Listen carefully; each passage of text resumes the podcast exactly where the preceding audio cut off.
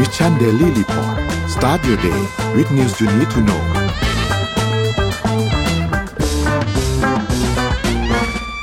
สวัสดีครับยินดีต้อนรับเข้าสู่ Mission Daily Report ประจำวันที่ 30 มีนาคม 2566 นะครับ วันนี้คุณอยู่กับเรา 2 คนอีกครั้งหนึ่งครับ ตอน7โมงถึง8โมงเช้า สวัสดีพี่อ้อมครับ สวัสดีค่ะ ครับ เดี๋ยววันนี้เราพาพาไปอัปเดตเรื่องราวต่างๆกันนะครับ มีหลายเรื่องเลยที่วันนี้ เอาจริงเป็นแนวชวนคุยมากกว่าวันนี้ไม่ได้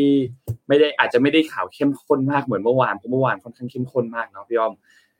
เดี๋ยววันนี้เราพาไปดูตัวเลขก่อนครับ ตัวเลขล่าสุดนะครับเซตบ้านเราอยู่ที่หนึ่งพันหกร้อยสิบจุดห้าสองนะครับ บวกศูนย์จุดสองสองเปอร์เซ็นตนะครับหุ้นต่างประเทศครับดาวโจนส์ครับบวก 0.46%นะครับ NASDAQ บวก 0.97%นะครับ NYSE ครับบวก 0.75%นะครับ ฟุตซี่100ครับบวก 0.93%ครับแล้วก็ห่างเส็งครับบวก 2.06%นะครับราคาน้ำมันดิบโลกครับ WTI ครับอยู่ที่ 73.52 ครับแล้วก็ Brent อยู่ที่ 78.73 นะครับไม่ได้ขยับเยอะมากนะครับ แต่ว่าวันนี้ราคาหน้าปั๊มของบ้านเรารู้สึกว่าจะขยับขึ้น 60 สตางค์นะครับ ถัดมาครับ ทองคำครับอยู่ที่ 1,969.05 นะครับ ติดลบ 0.23%นะครับ และสุดท้ายครับคริปโตครับบิตคอยน์ครับอยู่ที่ประมาณ 28,000นะครับอีเธอเรียมอยู่ที่ประมาณ 1,800 นะครับไบแนนซ์314 นะครับโซลาน่า21.06 นะครับบิทคับคอยน์อยู่ที่ 1.71 นะครับก็บวกขึ้นมาพอสมควรครับสำหรับบิตคอยน์แล้วก็อีเธอเรียมนะครับประมาณ 3-5%นะครับนี่เป็นอัปเดตตัวเลขทั้งหมดในวันนี้ครับพี่อ้อม พี่อ้อมพาไปดู Morning Talk หน่อยครับ อ่ามอนิทอ l k ถึงแม้นนจะเปิดประเด็นมาว่าวันนี้ข่าวเราจะไม่ค่อยแบบ อ่ออัดแน่นเหมือนเมื่อวานนะคะ แต่ประเด็นในการคอมเมนต์ Morning Talk น่าจะอัดแน่น นั่นก็คือนโยบายที่ประชาชนต้องการในฐานะประชาชน เราอยากได้อะไรจากรัฐบาลชุดใหม่ค่ะอ่าอืมหรือว่าชุดต่อไปน่าที่กำลังสนใจทำงานนะ อยากให้ท่านผู้ฟังท่านผู้ชมทางบ้านนะคะคอมเมนต์เข้ามากันเยอะเลยเพื่อจะได้เป็นไอเดียนะคะ ว่าเออเนี่ยเป็นสิ่งที่เราจะต้องการจริง ๆ ไม่จำเป็นต้องมีข้อเดียวก็ได้นะ หลายข้อก็ได้พิมพ์มาเป็นพารากราฟก็ได้เพราะว่าเมื่อวานเนี่ยพิมพ์เป็นพารากราฟค่อนข้างเยอะได้ครับ ลองชวนคุยครับ ลองชวนคุยกันดูครับ ลองพิมพ์กันเข้ามาครับ เดี๋ยวสักเจ็ดโมงสี่สิบห้าเจ็ดโมงห้าสิบเรามาอ่านคอมเมนต์กันครับอะโอเคโอเคค่ะสำหรับข่าวแรกสำหรับเช้านี้นะคะ พี่อ้อมอยากพาไปข่าวหนึ่งค่ะ เป็นข่าวเรื่องของการเลิกจ้างกันอีกแล้วนะคะ เพราะว่าตอนนี้เศรษฐกิจก็ซบเซาเนาะก็มีประเด็นเรื่อง การที่เราจะเห็นข่าวว่าการเลิกจ้างก็เริ่มเยอะ แต่ว่ารอบนี้เนี่ยเป็นของบริษัทไหนนะคะก็นั่นคือบริษัทดิสนีย์นั่นเองค่ะ บริษัทดิสนีย์นะคะ ประกาศยุบแผนก Metaverse นะคะ หลังต้องเลิกจ้างพนักงานจำนวนมากนะคะ มากถึงขนาด 7,000ตำแหน่งเลยค่ะ รายงานนะคะจาก Wall Street Journal นะคะรายงานว่าบริษัทสื่อบันเทิงยักษ์ใหญ่อย่างดิสนีย์นะมีแผนที่จะยุบแผนกที่มีหน้าที่รับผิดชอบในการพัฒนากลยุทธ์ด้าน Metaverse ซึ่งถือเป็นส่วนหนึ่งของแผนในการเลิกจ้างพนักงานเนี่ยมากกว่า 7,000 ตำแหน่งของดิสนีย์นั่นเองค่ะ ข่าวคราวแผนการเลิกจ้างพนักงานของดิสนีย์นะคะ ได้รับการเปิดเผยครั้งแรก เมื่อเดือนกุมภาพันธ์ที่ผ่านมานะคะ จากปากของโรเบิร์ตอีเกอร์ CEO ของดิสนีย์โดยที่เขาระบุว่าดิสนีย์เนี่ยกำลังอยู่ในช่วงของการเปลี่ยนผ่านครั้งสำคัญ โดยการเลิกจ้างพนักงานครั้งนี้นะคะ จะช่วยให้ดิสนีย์เนี่ยสามารถลดต้นทุนไปได้มาก ถึง5,500 ล้านเหรียญสหรัฐนะคะ โดยคาดการณ์ว่าพนักงานในระดับหัวหน้างานเนี่ยจะได้รับการแจ้งเตือนเกี่ยวกับพนักงานกลุ่มแรกที่จะถูกเลิกจ้างภายใน 4 วันค่ะทางนี้นะคะดิสนีย์เนี่ยเป็นอีกหนึ่งบริษัทที่หันมาให้ความสำคัญกับการพัฒนาและนำเทคโนโลยีมาใช้ ใน Metaverse นะคะ แล้วก็เริ่มที่ทำพวก Metaverse นี้เนี่ยมาตั้งแต่ปี 2021 นะคะ หลังจากที่ Facebook ประกาศรีแบรนด์ครั้งใหญ่พร้อมกับประกาศเป้าหมายใหม่ในการพัฒนาเทคโนโลยีเสมือนจริงอย่าง Metaverse ดิสนีย์ก็เลยอะเดี๋ยวเราก็เข้าไปจอยในโลกนี้ด้วยเหมือนกันนะคะ แต่ภายใต้การนำของบ๊อบชาเปกนะคะ CEO คนเก่าของดิสนีย์เนี่ยโดยออกมาระบุถึงวิสัยทัศน์ของการเชื่อมต่อโลกแห่งความเป็นจริง เข้ากับโลกเสมือนแห่งดิสนีย์นะคะ แต่อย่างไรก็ตามค่ะ แผนกพัฒนา Metaverse ของดิสนีย์ที่มีอยู่ด้วยกัน 50 คนทั้งหมดเนี่ยจะถูกเลิกจ้าง ในแผนการเลิกจ้างครั้งนี้นะซึ่งจะนับตั้งแต่ปี 2021 เป็นต้นมานะหลังจากการประกาศวิสัยทัศน์แล้วเนี่ยดิสนีย์ก็ยังไม่เคยออกมาพูดถึงความคืบหน้าในการดำเนินการต่างๆของ Metaverse เลยเนาะในข่าวที่เราเห็นก็ยังไม่เห็นมีเลยนะคะ นี่ถือเป็นการอีกข่าวหนึ่งนะคะ ที่สะท้อนให้เห็นว่าภายใต้สภาวะเศรษฐกิจที่ซบเซาเป็นผลให้หลายบริษัทเนี่ยต้อง พบเจอนะกับภาวะต้นทุนที่เริ่มสูงขึ้น แล้วก็เป้าหมายของการพัฒนาโลกเสมือนจริงที่เคยได้รับความสนใจเป็นวงกว้างว่าเอ้ยมันจะดีนะ มันจะใช่นะอะไรเงี้ย แต่สุดท้ายแล้วเนี่ยก็เป็นการชะลอตัวของโลกเสมือนจริงด้วยเหมือนกันเพราะว่าเศรษฐกิจเริ่มซบเซาลง แต่ anyway ก็คือว่าดิสนีย์ถ้าที่เราไปเที่ยวสวนสนุกเนี่ย คนยังเยอะอยู่นะ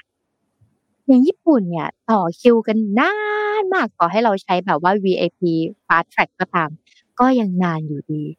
ยังไม่ไป เห็นมีคนไปโพสต์ว่าจากประตูทางเข้าเนี่ย ทางหน้าเนี่ยสองชั่วโมงยืนต่อคิวกันยังไม่ถึงประตูทางเข้าเลย ก็เราก็ไม่ไปหมายความว่า ครับมันเป็นออนไซต์สถานที่สวนสนุกอะคนมันเยอะมากจริงเขาเลยรู้สึกว่า การที่เขาจะไปโลกเสมือนจริงมันอาจจะเปลี่ยน business model หรือเปล่าอ่าโฟกัสที่ core หลักๆของเราดีกว่า แล้วเผลอๆเนี่ยเจ็ดพันกว่าคนเนี่ยที่ถูก ไล่เชิญออกเนี่ยจากดิสนีย์เมตาเวิร์สเนี่ยอาจจะกลับมาทำงานในดิสนีย์สวนสนุกก็ได้นะ เพราะพี่เคยดูข่าวหรือว่าดูคนไทยเป็นคลิปหนึ่งนะคะในช anel เนี่ยคนไทยที่ไปทำงานในดิสนีย์เนี่ยเขาก็เลยรู้สึกว่าตอนที่ดิสนีย์เนี่ยปิดพักกิจการช่วงโควิดอะค่ะทำให้คนเนี่ยออกเยอะเหมือนไล่คนออกเยอะอืมแต่พอหลังโควิดเนี่ยคนมาเยอะมากแล้วพนักงานเนี่ยหาไม่ทัน ก็เลย เพราะดิสนีย์มันจะมี process ของการแบบว่า ice breaking การทำ community การเทรนนานเหมือนกันนะคะ กว่าจะแบบเข้าไปแล้วเรารู้สึกว่าเอ้ยพนักงานคนนี้น่ารักจังเลยอย่างเงี้ย แต่พอเราต้องการคนเยอะๆอย่างเงี้ยค่ะ เข้ามาทำงานเนี่ยมันเลยทำให้เขาขาดการเทรนพวกนั้นไปอ่าพอขาดtrain พวกนั้นไปมันก็เลยเชิญคนที่ อาจจะไม่ได้ train แบบร้อยเปอร์เซ็นต์เข้ามา มันก็เลยมีผลว่าเออทำงานไม่อึดไม่ทน แล้วก็การ participate กับคนที่มาเที่ยวก็อาจจะ drop ลงมากกว่าเดิมนะก็ก็ลองติดตามกันดูค่ะสำหรับใครที่เคยเที่ยวดิสนีย์ก็เลยบอกมาด้วยว่า ไปเป็นยังไงบ้างในแต่ละประเทศ เพราะว่าคนเยอะจริงครับๆไม่ต้องเวิร์ดตั้งแล้ว ตอนนี้เยอะมากนะคะ อืมอืมอืมอืมน่าสนใจครับ น่าสนใจครับนนท์พาไปต่อที่ข่าวถัดไปครับ ไปดูเกี่ยวกับเรื่องของ กรงงเมื่อวานนี้หน่อยครับการประชุมกรงงเมื่อวานนี้ก็เป็นไปตามคาดครับ ดอกเบี้ยก็บวกขึ้นมา 0.25%นะครับตามที่เรามีการคาดการณ์กันไว้ ตามที่นักวิเคราะห์คาดการณ์กันไว้ในช่วงก่อนหน้าที่จะมาถึงนะครับ ก็ทำให้ตอนนี้เนี่ยดอกเบี้ยก็ก็ยังคงขึ้นมาอย่างต่อเนื่องนะครับ หลังจากที่ตัวกรอบของเงินเฟ้ออะไรต่างๆ ก็ยังไม่ได้เข้ามาในกรอบที่ทางด้านของแบงก์ชาติเนี่ยมีการตั้งเป้าหมายไว้นะครับ ทีนี้สิ่งที่น่าสนใจตัดถัดมาเนี่ยนะครับ คือ หลังจากนี้ จะยังคงมีการขึ้นอัตราดอกเบี้ยอีกหรือเปล่านะครับ อันนี้เป็นเป็นเป็นคำถามที่น่าสนใจว่า ตอนนี้มันถึงจุดพีคแล้วหรือยังนะครับ หรือว่าตอนนี้ยังไม่ถึงจุดพีคยังมีโอกาสที่จะขึ้นอัตราดอกเบี้ยต่อนะครับ เมื่อวานนี้เนี่ยทางด้านของคุณปิติ ดิษยทัศน์นะครับเลขาเลขานุการคณะกรรมการนโยบายการเงินหรือว่ากรงงเนี่ยนะครับก็ได้ดำเนินการระบุบอกว่าเนื่องจากเศรษฐกิจที่มีปัจจัยหนุนเกี่ยวกับเรื่องของอุปสงค์ฟื้นตัวค่อนข้างดีจำนวนนักท่องเที่ยวเนี่ยอาจจะมีการอัพไซด์เพิ่มเติมขึ้นมาอีกนะครับดังนั้นทางด้านของกรงงเองก็เลยมองว่า แรงกดดันด้านเงินเฟ้อเนี่ยเป็นเรื่องที่ยังคงต้องติดตามต่อไป และการขึ้นอัตราดอกเบี้ยอย่างต่อเนื่อง จึงเป็นแนวทางการดำเนินนโยบายที่เหมาะสมนะครับแล้วก็ทางคณะกรรมการเองก็ยังไม่ได้มีการประเมินตัวเลขดอกเบี้ย ปลายทางหรือว่า terminal rate ว่าสุดท้ายแล้วจะไปจบที่เท่าไหร่นะครับนั่นหมายความว่าก็ทางด้านกรงงเองก็ยังมีส่งสัญญาณมาว่าจะยังคงมีการขึ้นอัตราดอกเบี้ยต่อ ตอนนี้ยังไม่ถึงจุดพีคนะครับ ซึ่งต้องบอกว่าอันนี้ก็ค่อนข้างน่าสนใจครับ เพราะว่าณตอนนี้เนี่ยค่อนข้างชัดเจนว่าเศรษฐกิจเนี่ยมีแรงส่งที่ดีขึ้น แต่ว่าแล้วก็เงินเฟ้อพื้นฐานเนี่ยคงมีความเสี่ยงที่ค่อนข้างที่จะสูงอยู่นะครับ เพราะฉะนั้นนโยบายที่เหมาะสมที่จะทำให้ภาพรวมมา ภาพรวมของเศรษฐกิจเนี่ยกลับมาสู่เสถียรภาพเนี่ยก็คือกระบวนการการถอนคันเร่งนะครับ ซึ่งก็เป็นอีกอันหนึ่งที่ต้องมีการพูดคุย แล้วก็ต้องมีการจัดการเรื่องนี้กันต่อไปนะครับ ในแถลงการฉบับนี้เนี่ยนะครับ ก็มีการระบุพูดถึงบอกว่า ตอนนี้เศรษฐกิจไทยเนี่ยจากภาคการท่องเที่ยว จากภาคการบริโภคของภาคเอกชนเนี่ยค่อนข้างที่จะมีสัญญาณที่จะฟื้นตัวสำคัญนะครับ โดยเฉพาะอย่างนี้อีกภาคหนึ่งก็คือเรื่องของการส่งออกที่ก็เริ่มมีสัญญาณฟื้นตัวบ้างแล้ว จากก่อนหน้านี้ที่หดตัวลงไปนะครับแล้วก็คาดการณ์ว่าจะฟื้นตัวอย่างชัดเจนในช่วงครึ่งหลังของปีนี้นะครับ ทีนี้ในเรื่องของทางเงินเฟ้อเนี่ยมีแนวโน้มที่จะกลับสู่กรอบเป้าหมายในช่วงกลางปีนี้นะครับแต่อย่างไรก็ตามทางเงินเฟ้อเองก็มีความเสี่ยงที่ก่อนหน้านี้นะมันอยู่ในระดับที่สูงมาเป็นเวลานานนะครับ เพราะฉะนั้นมันก็มีปัจจัยเสี่ยงหลายๆอันที่อาจจะส่งผลเรื่องของเช่น ส่งผ่านต้นทุนที่ทำให้สูงขึ้นนะครับ ผู้ประกอบการเองก็เจอภาวะต้นทุนที่สูงขึ้นอย่างต่อเนื่องนะครับ แล้วก็ยังมีแรงกดดันด้าน อุปสงค์ที่เพิ่มขึ้นจากการฟื้นตัวของเศรษฐกิจด้วยนะครับ เพราะฉะนั้นเรื่องเงินเฟ้อเป็นเรื่องที่แบงก์ชาติเองก็ยังคงให้ความสำคัญ แล้วก็ติดตามอย่างใกล้ชิดอยู่นะครับ นอกจากนี้เนี่ยนะครับเเรื่องของจำนวนนักท่องเที่ยวชาวต่างชาติจากทุกสัญชาติเลยนะครับ ที่เพิ่มขึ้นมาอย่างต่อเนื่องก็ส่งผลทาให้การจ้างงานรายได้แรงงานต่างๆ ก็ดีมากขึ้นไปด้วยนะครับ ก็เป็นแรงส่งต่อเนื่องไปยังการบริโภคของภาคเอกชนด้วยนะครับ ด้วยเหตุนี้ทางด้านคณะกรรมการเลยเห็นว่าการปรับขึ้น ดอกเบี้ยนโยบายอย่างต่อเนื่องเนี่ยก็ยังสอดคล้องสอดคล้องกับแนวโน้มของเศรษฐกิจแล้วก็เงินเฟ้ออยู่นะครับทำให้สุดท้ายก็ตัดสินใจขึ้น 0.25%ในการประชุมครั้งนี้นะครับ ทีนี้อันนี้เนี่ยค่อนข้างน่าสนใจ เพราะว่ามุมมองอีกอันหนึ่งนะครับที่ที่มาจากทางด้านของประธานสมาคมธนาคารไทยเนี่ยนะครับ ก็มองอีกอีกด้านหนึ่งครับ บอกว่าคือหลังจากที่เขาเห็นข่าวเรียบร้อยแล้วว่า แบงก์ชาติเนี่ยขึ้นดอกเบี้ย 0.25% 1.50 ไปเป็น 1.75 นะครับ ก็แต่ละแต่ละที่เนี่ยก็เลยมีความคิดเห็นที่แตกต่างกันนะครับสำหรับธนาคารเนี่ยนะครับ ก็มองว่าประเมินสัญญาว่าการขึ้นดอกเบี้ยเนี่ยถึงจุดพีคแล้วหรือเปล่าอมองว่าถึงจุดพีคแล้วนะครับ แล้วก็รอจับตาดูว่าอาจจะเราอาจจะได้เห็นเรื่องของ soft landing เร็วๆนี้นะครับ เพราะฉะนั้นอันนี้ก็เป็นมุมมองที่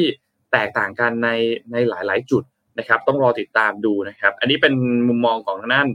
ประธานสมาคมธนาคารไทยนะครับได้ที่มีการพูดถึงหลังจากที่แบงก์ชาติมีการขึ้นดอกเบี้ยนะครับ ก็รอติดตามดูครับประมาณนี้ครับสำหรับข่าวการขึ้นดอกเบี้ยเมื่อวานนี้ครับพอมาพูดถึงข่าวเรื่องการขึ้นดอกเบี้ยนะคะ ก็เลยอยากจะพาทุกท่านเนี่ยไปฟังเรื่องการลงทุนโดยเฉพาะเรื่องของ NFT วันนี้จะให้ความรู้เรื่องการใช้ NFT ยังไง โดยการที่มี asset back นะ NFT คืออะไรนะคะ NFT เนี่ยก็คือโทเค็น อันหนึ่งที่เราสร้างขึ้นมานะคะ แล้วเราก็สามารถที่จะทำให้มันเป็นเป็นตัวแทนในการซื้อของอะไรต่างๆ ในโลกอีกโลกหนึ่งก็คือที่ใช้คริปโตเป็นหลักใช่ไหมคะคราวนี้เนี่ยก็จะมีไอเดียค่ะ เพราะว่าหลังๆเนี่ยก็จะมีบ้านหรืออสังหาริมทรัพย์เนี่ยที่อยากจะขาย แต่บ้านเนี่ยหลังใหญ่ขายไม่ได้ทำยังไงดีก็เลยอะเหมือนแตกพา เอาบ้านหลังนี้นะ เป็นมูลค่าบ้านสมมติว่าหลังราคาละแปดล้าน แล้วก็แตกพามาว่าให้จำนวนคนที่เป็นเจ้าของบ้านเนี่ย ประมาณสามสิบคน และลงทุนกันคนละเท่าไหร่ อ่านะคะ อาจจะปล่อยเช่า หรือว่าอาจจะขายในอีกสิบปียี่สิบปีข้างหน้าจะมีรีเทิร์นเท่าไหร่นะคะ แล้วมันจะเป็นได้จริงไหมนะคะอย่าเรามาดูกันนะคะ ความน่าสนใจในการนำอสังหาริมทรัพย์นะคะ มาทำเป็นเหรียญนนะคะ แล้วก็ได้รับความนิยมมากขึ้นตั้งแต่ NFT เนี่ยเริ่มบูมในช่วงปี 2021 ที่ผ่านมานะคะ ในกรณีล่าสุดค่ะ บ้านที่เท็กซัสถูกขายออกไปในรูปแบบของ NFT เอ่อ McAllen นะคะ บ้านที่เท็กซัสเนี่ยมีมูลค่าราวๆประมาณ 235,000 ดอลลาร์นะคะหรือที่ประมาณ8ล้าน4แสนกว่าบาทนะคะ ถูกขายในราคาสูงถึง 46,800 ดอลลาร์นะคะหรือว่าราวๆประมาณ8แสนกว่าบาทนั่นเองนะคะมีเพียงแค่ 2 อาทิตย์เท่านั้นเองที่สามารถขายบ้านราคา8แสนนี้ได้นะคะโดยการที่นำมาเป็น NFT บนบล็อกเชนนะคะที่ชื่อว่าเชนของ Solana นั่นเองค่ะ ในการซื้อขายครั้งนี้นะคะ มีนักลงทุนรวมประมาณ 38 คนนะคะ แล้วก็โดยรวมแล้วเนี่ยเป็นเหมือนกันรวมกันซื้อแล้วให้คนมาเช่าบ้าน เป็นอีกหนึ่งในโมเดลของ crowdfunding ที่น่าสนใจบนโลก Web3 นะคะวิธีที่พวกเขาเนี่ยทำการตลาดก็คือสร้างอสังหาริมทรัพย์ให้อยู่บนบล็อกเชนอ่าสมมติว่าจินตนาการนะคะสมมติว่าพี่อ้อมมีเว็บไซต์หนึ่งเป็นเว็บไซต์บล็อกเชนแล้วก็มี chain ของตัวเองนะชื่อว่าอ้อม chain นั่นเองนะคะแล้วคราวนี้ก็รู้สึกว่าเอ๊ะบ้านหลังนี้เนี่ยเอามาเข้ามาในเว็บ เอามาเข้ามาในเว็บแล้วก็แตกเป็นเหรียญโทเค็นต่างๆ ซึ่ง chain ของพี่อ้อมเนี่ยนอกจากมีชื่อ chain แล้วเนี่ยพี่อ้อมก็จะมีชื่ออ้อมพี่อ้อมก็จะมีอ้อม coin สร้างเหรียญขึ้นมา เวลาคนที่จะมาซื้อในนี้เนี่ย คนก็จะต้อง transfer เหรียญ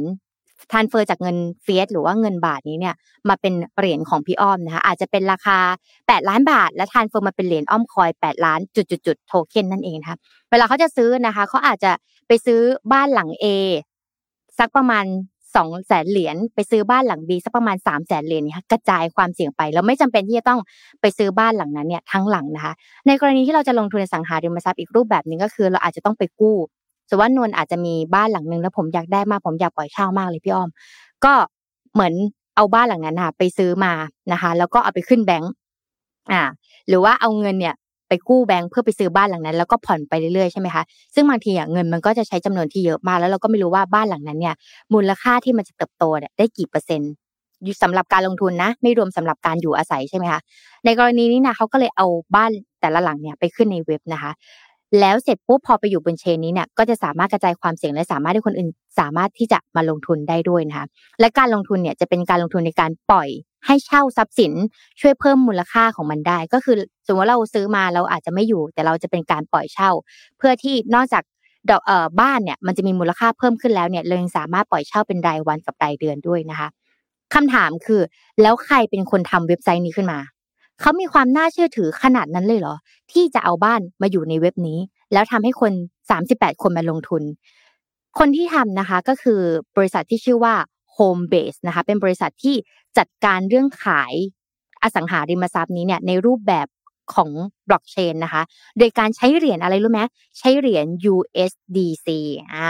USD เนี่ยก็จะเป็นเงินดอลลาร์ใช่ไหม USDC ก็จะเป็นเหนือสกุลที่เปรียบเทียบกับเงินดอลลาร์นะคะแต่ว่าเป็นรูปแบบอีกเหรียญหนึ่งนะคะหรือว่า USDT ที่เราเคยได้ยินนั่นเองนะคะก็จะเป็นสองเหรียญนี้เนี่ยจะจะอิงตามเหรียญจริงนะคะของ US ดอลลาร์นั่นเองนะคะที่ทำให้เอ่อ Home Base เนี่ยทำให้สามารถซื้อบ้านแค่คลิกเข้าไปเลยว่าจะซื้อบ้านกี่หลัง เท่าที่โทเค็นคุณจะมีนะคะ คราวนี้ และใครเป็นเจ้าของนะคะเอ่อ Valides นะคะ เป็นหนึ่งในผู้ก่อตั้ง Homebase นะคะ และเคยทำงานที่ Google มาถึง 5 ปีนะคะ เขาบอกว่าตลาดสังหาริมทรัพย์นี้เนี่ยชะลอตัวลงในหลายเดือนที่ผ่านมา จึงต้องหาวิธีใหม่ ที่จะตอบโจทย์ในหลาย ๆ ฝ่ายนะคะ รวมถึงทางด้านกฎหมายด้วย เพราะว่าในเมืองไทยเนี่ยตลาด NFT ก็ยังไม่ได้มีกฎหมายที่รองรับแบบชัดเจนนะคะ ตามรายงานของเอ่อ Blockworks นะคะในบริษัท Homebase เนี่ยใช้เวลาถึง 1 ปี ในการที่จะยื่นเอกสารนะคะ ให้ อนุมัตินะคะให้เหมือนกรตต่างประเทศเนี่ยทำการอนุมัตินะคะทำให้ผู้ถือ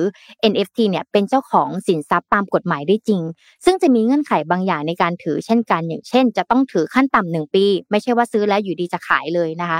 นอกจากนี้เนี่ยเหตุผลที่เลือกบล็อกเชน Solana ทำไมไม่เลือกบล็อกเชนอื่นนะคะเพราะว่า Ethereum เนี่ยมันมีค่าแก๊สสูง ค่าแก๊สเหมือนค่าธรรมเนียมครับ อ่าสมมติว่าซื้อไปเนี่ยอาจจะมีค่าธรรมเนียมที่ค่อนข้างสูงมากๆนะครับ แล้วเวลาที่เราปล่อยเช่าเนี่ยเราไม่ได้ซื้อมานะเรามีการปล่อยเช่าเหมือนการแตกพาด้วยเนี่ยค่าแก๊สแต่ละครั้งก็จะสูงขึ้นด้วยมันก็เลยทำให้ค่าธรรมเนียมมันสูงเกินไป หรือในขณะเดียวกันอ่าถ้าเราไม่ใช้ Ethereum chain เนี่ยเรามาใช้ Polygon ได้ไหมนะคะ Polygon เนี่ยค่าธรรมเนียมค่าแก๊สเนี่ยน้อย แต่บางทีเงินทุนหาย มันมีข่าวไงคะว่าเงินที่ลงทุนไปอะหาย มันก็เลยทำให้รู้สึกว่าใช้ตัว Solana น่าจะดีกว่านะคราวนี้เนี่ย Homebase ก็จะขายบ้านหลังแรกของพวกเขาในรูปแบบ NFT ได้แล้ว ตอนนี้เนี่ยกำลังดำเนินทำหลังสองหลังสามต่อไปค่ะ อ่า จริง ๆ แล้วในเมืองไทยก็มี Bitkub บล็อกเชนนะพี่ก็เป็นหนึ่งใน node validator ยี่สิบเอ็ดคนนั้นนะทำไมไม่ใช้ Bitkub บล็อกเชนล่ะ เออ แต่เขาอาจจะมีเหตุผลของเขาเขาอาจจะคิดว่าเออ Solana ต่างประเทศน่าจะโอเคกว่า เป็นหนึ่งไอเดีย ในเมืองไทยก็มีคนทำนะ ในเมืองไทยก็จะมีคนเอาคอนโดเบอร์ต้นๆนะคะ แล้วก็แตก part สมมติว่าคอนโดห้องนี้เนี่ยหกสิบล้าน ก็จะให้หกสิบคนมาถือคนละหนึ่งล้าน แล้วคนละหนึ่งล้านเนี่ยสามารถจะมาพักคอนโดได้ที่เนี่ยกี่ครั้ง โดยมีการ booking ผ่านเว็บ อืมหรือมีการปล่อยเช่าให้คนอื่นสามารถมาอยู่ได้ ซึ่ง process ตรงนี้มันจะมีเรื่องของใครเป็นคนถือ ใครเป็นคนเช่าแล้วต้องมีการ login ต่างๆเนี่ยค่ะในระบบของเขาอีกทีหนึ่ง เพื่อให้คอนโดราคาแพงเนี่ยสามารถที่จะให้คนอื่นเข้ามาอยู่ได้ ซึ่ง policy policy เหล่านี้เนี่ยในเมืองไทยยังไม่ได้เป็นที่รองรับ เพราะว่ากฎหมายก็ยังไม่ได้ครอบคลุมทั้งหมดขนาดนั้นประมาณนี้ประมาณนี้เป็นไอเดียน่าสนใจน่าสนใจครับทางคาริมซัตที่ต่างประเทศเขาทำมา อืครับ ไปต่อเลยครับนุ่นนขอพาไปที่นครนายกนิดนึงครับ เพราะว่าเมื่อวานนี้มีข่าวที่ค่อนข้างน่าเป็นห่วงมาก ที่มีไฟป่าเกิดขึ้นบริเวณเขาแหลมที่จังหวัดนครนายกนะครับ ซึ่งต้องบอกว่าดูจะเป็นเปลวไฟที่น่าน่าเป็นห่วงมากครับสำหรับสถานการณ์ที่ผ่านมาเมื่อวานตอนนี้เนี่ยครับ คือตอนนี้ที่ที่เท่าเท่าที่หาข้อมูลเนี่ยส่วนใหญ่จะดึงข้อมูลมาจากเพจที่ชื่อว่าที่นี่นครนายกเนี่ยนะครับ ก็มีการลงภาพแล้วก็ลงข้อมูลต่างๆ ว่าตอนนี้เนี่ยมีเหตุไฟป่าเนี่ยเกิดขึ้นที่บริเวณเขาแหลมเนี่ยนะครับปะทุมาช่วงเย็นเมื่อวานนี้เนี่ยนะครับ ซึ่งต้องบอกว่าจริง ๆ แล้วเนี่ยมันเริ่มต้นตั้งแต่เย็น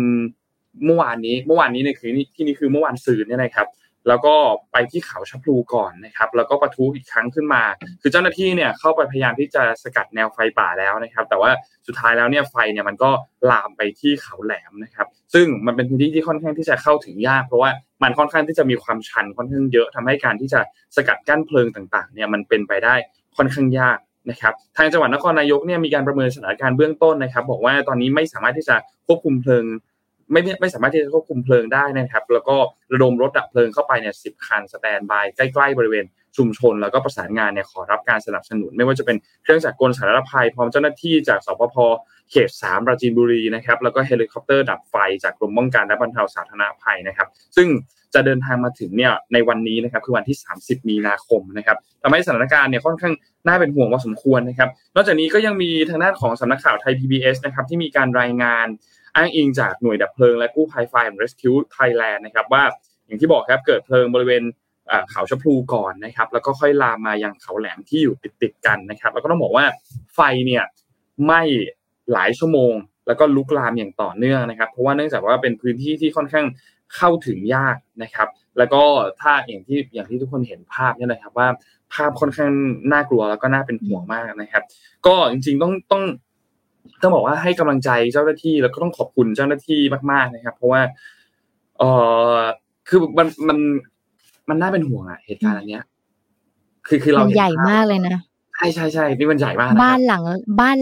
ตึกนั้นอะ หลังเล็กนิดเดียวเองอะบ้านหลังนั้นไม่แน่ใจว่าเป็นเป็นอาคารอะไรอะ ดูจะเหมือนเป็นแบบอาคารของโรงเรียนไหมหรือว่าเป็นจุดเป็นพื้นที่บริเวณอ่าโรงเรียนโรงพยาบาลอะไรเงี้ยใหญ่หน่อย ยังเล็กขนาดนั้นเลยภาพข้างหลังอะมันมันน่ากลัวมากเลยอะมันมันมันดูรุนแรงมากจากภาพเนี่ยนะครับ แล้วก็เท่าเท่าที่เท่าที่เห็นเนี่ยก็มีอาสาสมัครจากภาคส่วนต่างๆ ที่กระจายเข้าไปยังพื้นที่ชุมชนเพื่อที่จะ รับมือสถานการณ์นะครับ แต่ว่าไฟเนี่ยจากที่ที่เราเห็นข้อมูลที่ประสานไปยังผู้ประสานงานสมาคมวิทยุสมัครเล่นจังหวัดนครนายกเนี่ยนะครับ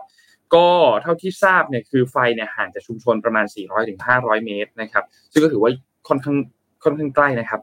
ก็ไม่ไม่ไม่ได้ห่างมากนะครับ แล้วก็มีทางจังหวัดเนี่ยมีการประสานทางด้านของเฮลิคอปเตอร์ที่เข้ามานะครับ มาตรการณปัจจุบันตอนนี้ที่ BBC รายงานเนี่ยนะครับเขารายงานบอกว่า ทางด้านของชมรมคนรักสัตว์ป่านะครับมีการเปิดเผยว่าไฟป่าที่มีการประทุขึ้น แล้วก็รุนแรงในช่วงจริงๆตั้งแต่วันที่ 28 เนี่ยนะครับ เจ้าหน้าที่เองก็มีการระดมคนเข้าไปกำลังแถวทำแนวกั้นไฟนะครับ ระยะห่างประมาณครึ่งกิโลเมตร เพื่อป้องกันความเสียหายที่จะเกิดขึ้นกับพื้นที่ด้านล่างของเขานะครับ แล้วก็ต้องบอกว่าในพื้นที่ดังกล่าวเนี่ยมีบ้านเรือนประชากรที่ไม่หนาแน่นแล้วก็ค่อนข้างห่างจากจุดไฟไหม้แต่ที่เป็นห่วงเนี่ยคือสัตว์ป่ามากกว่า เพราะว่าพวกหมี ควาย หมูป่าลิงต่างๆเนี่ยนะครับ ที่อยู่ในพื้นที่บริเวณตรงนั้นเนี่ย ค่อนข้างน่าเป็นห่วงนะครับ เพราะฉะนั้นเอาใจช่วยครับแล้วยังไงถ้ามีข้อมูลอะไร เดี๋ยวจะอัปโดดอัปเดตกันนะครับ ก็สามารถไปติดตามจริงๆที่เพจเอ่อที่นี่นครนายกก็ค่อนข้างที่จะอัปเดตค่อนข้างเยอะนะครับ ซึ่งล่าสุดเนี่ยคืออัปเดตเมื่อช่วงประมาณสักประมาณตีสองตีสามที่ผ่านมานะครับ ก็ก็น่าเป็นห่วงครับ คือมันไม่ได้มีแค่ไฟป่าเท่านั้นนะครับ แต่ว่ายังมียังมี ที่ลักลอบเข้าไปล่าสัตว์เถื่อนด้วยนะครับ ที่จากจากที่เพจรายงานเนี่ยนะครับ ก็น่าเป็นห่วงครับ ว่าว่าจะอย่างไรครับ ก็ขอให้สถานการณ์คลี่คลายในวันนี้ครับ หลังจากที่มีเฮลิคอปเตอร์อะไรต่างๆ ส่งไปเรียบร้อยแล้วเนี่ยนะครับอืมขอบคุณนนมากเลยที่เสนอข่าวนี้เพราะว่าช่องทางอื่นก็ไม่มีใครอัปเดต อืม แต่ว่าก็เป็นกำลังใจให้ เจ้าหน้าที่นะคะ แล้วก็ขอให้ทุกคนปลอดภัยรวมถึงสิ่งมีชีวิตด้วย สัตว์ต่างๆ เพราะมันใหญ่มากเลยนะเมื่อกี้นึกว่าใหญ่มากใหญ่มากอ๋อมีมีคอมเมนต์ให้ข้อมูลเพิ่มเติมครับ ว่าตึกที่เราเห็นเมื่อกี้เป็นเอ่อโรงเรียนนายร้อยจปรนะครับ อืมเศร้าเลย อะ เชื่อว่ามันจะผ่านไปได้ เราจะต้องอัปเดตกันครับ โอเคค่ะ เอ่อ เมื่อวานนะคะ พี่อ้อม พามาข่าวนี้แล้วกันเป็นข่าวที่เป็นวงการทางด้านวิทยาศาสตร์และเทคโนโลยีนะคะ มาร่วมมือกันนะคะเดี๋ยววันนี้จะไม่มีข่าวเทคเลยเอาข่าวเทคเข้ามา เมื่อวานเน่ยเราคุยเรื่อง Chat GPT ไปเยอะมากมาอีกแล้ว Chat GPT แต่ว่ารอบนี้เราก็จะมีคนบอกว่า เราอย่าไปใช้ Chat GPT นะเดี๋ยวมันจะเก่งกว่าเรานะ เราต้องไม่เชื่ออะไรเขามาก แต่จริง ๆ แล้วอะก็จะมีกลุ่มคนแบบนี้จริง ๆ นะ ในโลกของวิทยาศาสตร์เพื่อจะทำให้ขอโทษค่ะ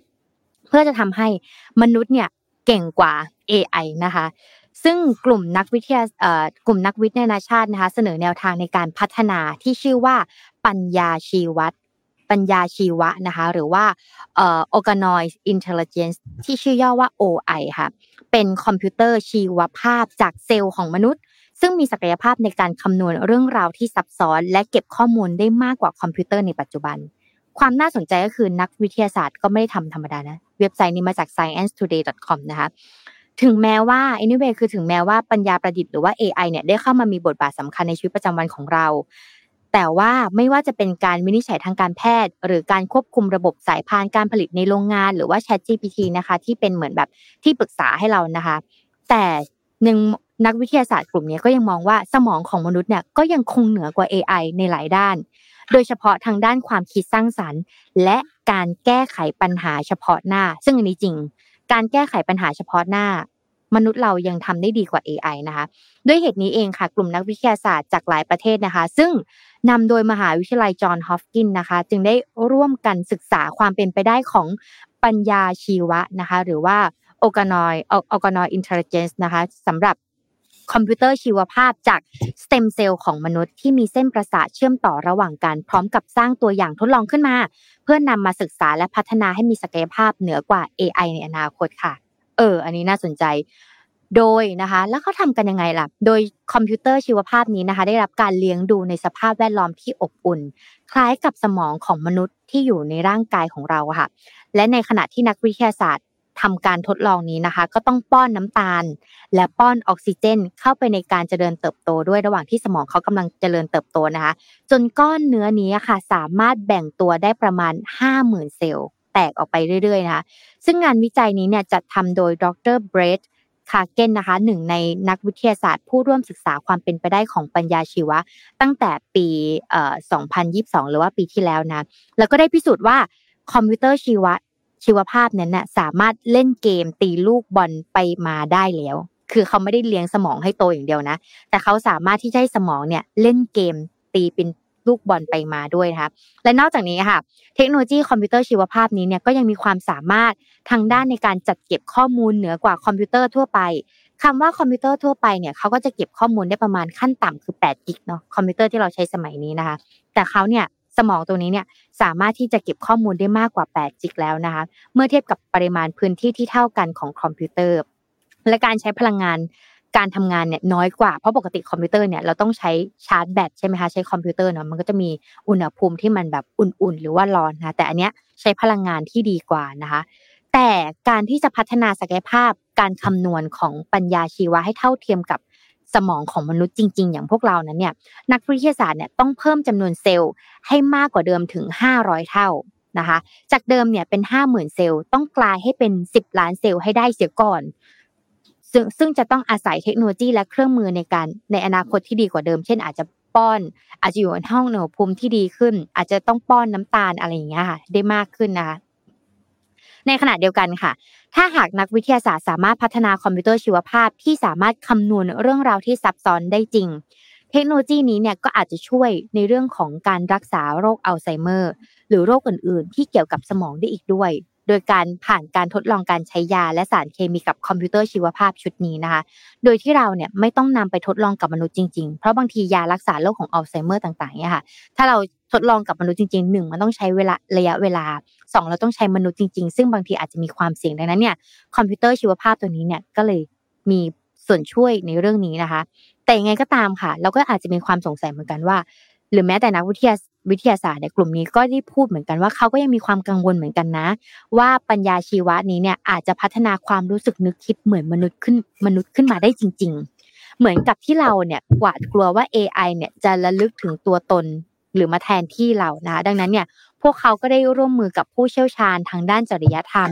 ในขณะที่เขาทำสมองชุดนี้ขึ้นมานะเขาก็ต้องเชิญนักจริยธรรมขึ้นมาเพื่อป้อนข้อมูลต่างๆนะคะ เพื่อกำหนดขอบเขตการวิจัยที่เหมาะสมไม่ให้คอมพิวเตอร์ชีวะอันนี้เนี่ยทำงานมากกว่าทำงานเหมือนกับมนุษย์มากเกินไป หรือว่ามีความรู้สึกนึกคิดมากเกินไปนะคะก็เป็นอีกหนึ่งกลุ่ม ที่กำลังจะทำขึ้นมาแทน AI แต่ทำให้มนุษย์เนี่ยเก่งกว่า AI นะอาจจะเป็นไปได้ เพราะว่าอย่างอีลอนมัสก์ก่อนหน้านี้เขาก็ทำเรื่องของชิปเข้าไปในสมองใช่ไหมที่เขาจะทดลองกับลูกชายหรือลูกๆของเขาใช่ไหมคะอันนี้อาจจะเป็นอีกหนึ่งไอเดียว่าจะทำให้มนุษย์ของเราอะเก่งกว่า AI ได้ หรือว่าความจำดีกว่า AI นั่นเอง เพราะว่า AI สามารถที่จะเอาข้อมูลมาให้เราได้ก็ต่อเมื่อเขามีข้อมูลที่เยอะมากๆ และแชร์กันบน cloud ไงแต่สมองของเราไม่สามารถแชร์กันบน cloud ได้อะนน ความรู้ประสบการณ์ของพี่ไม่สามารถนนไม่สามารถก๊อปปี้แบบร้อยเปอร์เซ็นต์แบบพี่ได้เพราะเราไม่สามารถแชร์ข้อมูลผ่าน cloud ใช่ป่ะดังนั้นเนี่ยข้อมูลชุดนี้สมองชุดนี้นะก็จะทำการทดลองแบบนี้ด้วยเหมือนกันนะคะ ก็น่าติดตามน่าเป็นสิ่งที่น่าสนใจก็เลยอยากเอามาแชร์กันในวันนี้ค่ะ น่าสนใจครับนนพาไป PR ข่าวนี้นิดนึงครับ เกี่ยวกับเอ่อเรื่องของ Mission to the Moon Forum 2023 นะครับ คิดว่าหลาย ๆ ท่านน่าจะได้เห็น detail กันแล้ว แต่ไม่แน่ใจว่าทราบกันหรือยังว่า เรื่องของวันเปิดขายบัตรอะไรต่างๆเนี่ยเป็นยังไงบ้างนะครับก็ใกล้เข้ามาแล้วครับสำหรับเรื่องของวันขายบัตร Mission to the Moon Forum 2023 นะครับพัฒนาทักษะชีวิตและการทำงานในวันนี้ให้ดีกว่าเดิมนะครับ ซึ่งต้องบอกว่าอันเนี้ยเป็นอีเวนต์แรกจากพวกเรา Mission to the Moon นะครับที่จะพาทุกคนไปรับแรงบันดาลใจ แล้วก็เรียนรู้ทักษะแห่งการทำงานและชีวิตนะครับที่จะจัดขึ้นในวันเสาร์ที่ 27 พฤษภาคม 2023 นี้นะครับ งานเนี่ยจัดที่สามย่านมิตรทาวน์ฮอลล์นะครับ ชั้น 5 ของศูนย์การค้าสามย่านมิตรทาวน์นะครับ ซึ่งภายในงานเนี่ยก็จะมีเหล่า speaker มากมายเลยครับ ที่อยู่ในแนวหน้าของประเทศไทยนะครับ ก็อย่างที่ทุกท่านเห็นในภาพเลยครับ มีหลายคนเลยครับ มีพี่ตุ้มสรกล อดุลยานนท์นะครับ มีคุณสราวุธ เฮ้งสวัสดิ์นะครับพี่นิ้วกลมนะครับคุณคุณรวิศ หาญอุตสาหะ บอสของเรานะครับคุณพิธนาเทียอัจฉริยะนะครับ แล้วก็มีจริงๆมี speaker อีก มากมายเลยที่อยู่ในภาพนี้นะครับจริงๆพี่ปิ๊กกับทางด้านพี่โทมัสก็ร่วมเป็น speaker ในงานนี้ด้วยเช่นเดียวกันนะครับ เช่นเดียวกับทางด้านของพี่เก่งสิทธิพงศ์ศิริมาศเกษมนะครับ ก็คิดว่าน่าจะมีหลาย session แล้วก็มี speaker ที่เข้ามาพูดกันในหลาย ๆ topic ที่ทุกท่านน่าจะสนใจกันอย่างแน่นอนมายกระดับชีวิตยกระดับการทำงานนะครับ มี 9 session แล้วก็มี 4 เวิร์กช็อปนะครับที่ คัดสรรเนื้อหามาให้เหล่าคนทำงานโดยเฉพาะนะครับโปรโมชั่นพิเศษครับสำหรับงานงานนี้นะครับที่ซื้อบัตรเข้างานแบบ Early Bird คู่กับหนังสือเล่มใหม่ล่าสุดของบอสรวิศ หาญอุตสาหะนะครับในราคา 2,500 บาทเท่านั้นนะครับ จากราคาเต็มคือ 2,920 นะครับ ซึ่งจะเปิดขายกันในวันจันทร์ที่ 3 เมษายนนี้นะครับ เวลา 10 โมงเช้านะครับ ผ่านทาง Zipevent นะครับ ซึ่งโปรโมชั่นนี้เนี่ยเปิดขายแค่เฉพาะช่วง Early Bird ในระหว่างวันที่ 3 ถึง 24 เมษายนนี้เท่านั้นนะครับ แล้วก็ตัวบัตร Early Bird เนี่ยนะครับจะราคา 2,200 บาทในวันที่3ถึง24 เมษายนนะครับ แล้วก็ถ้า Early Bird แล้วบวกหนังสือด้วยเนี่ยนะครับ ที่เป็นหนังสือเล่มใหม่เนี่ยนะครับ ก็ที่อยู่ตรงนี้เลยอ่าปกอาจจะไม่ชัดนิดนึงที่ตัวเล็กๆอยู่ตรงนั้นเนี่ยนะครับ เมื่อโลกเสียงดังเกินไปนะครับ เป็นหนังสือเล่มใหม่นะครับก็จะเป็นราคา 2,500 บาทนะครับ ส่วน regular ticket เนี่ยบัตรราคาปกติจะอยู่ที่ 2,500 บาทนะครับ แล้วก็